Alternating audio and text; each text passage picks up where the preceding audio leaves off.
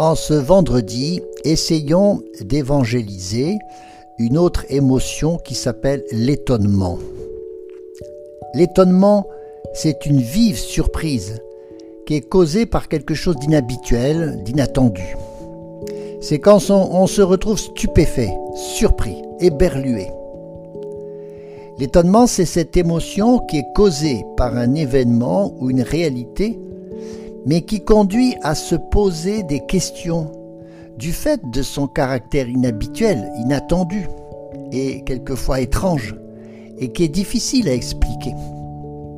C'est donc une forme intensive de la surprise. On peut parler de, stupéfaction, de sidération. C'est pour ça que ça se distingue de la surprise, parce que ça suppose une conscience, ça veut dire que la cause de l'étonnement se trouve dans la conscience. Et si la surprise est un résultat d'un événement qui est extérieur à la pensée, l'étonnement se situe dans la pensée et c'est suscité par le réel, qui d'ailleurs déclenche les questions que l'on se pose.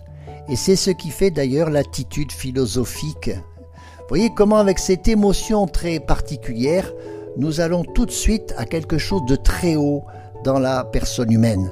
Selon Platon, l'étonnement est à l'origine de la sagesse et donc de la philosophie. Et c'est donc euh, pour euh, Platon, pour Aristote, c'est une très bonne chose que de laisser cette émotion qui n'est pas négative comme pouvait l'être un peu la surprise, mais devient très positive parce qu'elle pousse à la réflexion. Aristote dit que l'étonnement, c'est le sentiment de crainte et d'anxiété qui est ressenti par l'homme et qui l'oblige à grandir. Et l'étonnement va développer chez nous le comment, le pourquoi. Il peut aussi provoquer un ébranlement moral.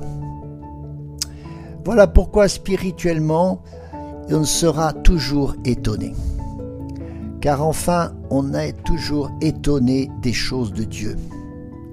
Et celui qui ne peut pas être étonné de cela, c'est qui n'a pas rencontré Dieu. La rencontre de Dieu ou de l'Esprit Saint nous laissera toujours étonnés, parce que Dieu nous bouscule.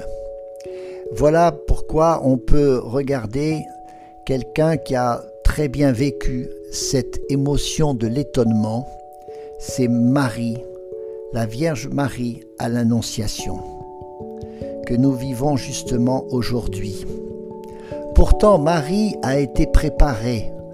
On ne peut pas dire que elle est complètement surprise parce que pour une part en elle-même, elle était préparée à vivre cette émotion incroyable, la visite de l'ange qui allait s'adresser à son cœur et à son esprit pour lui révéler tout le plan de Dieu.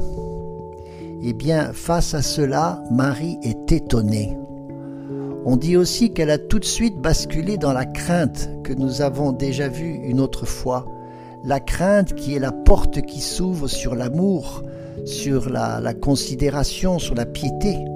Donc cet étonnement, c'est souvent le début d'une grande avancée spirituelle. Voilà pourquoi il faut se laisser étonner par les choses de Dieu. Oui, c'est non seulement normal, mais peut-être que c'est cela qui peut développer en nous, déclencher en nous le véritable attente de la vérité et de la bonté de Dieu.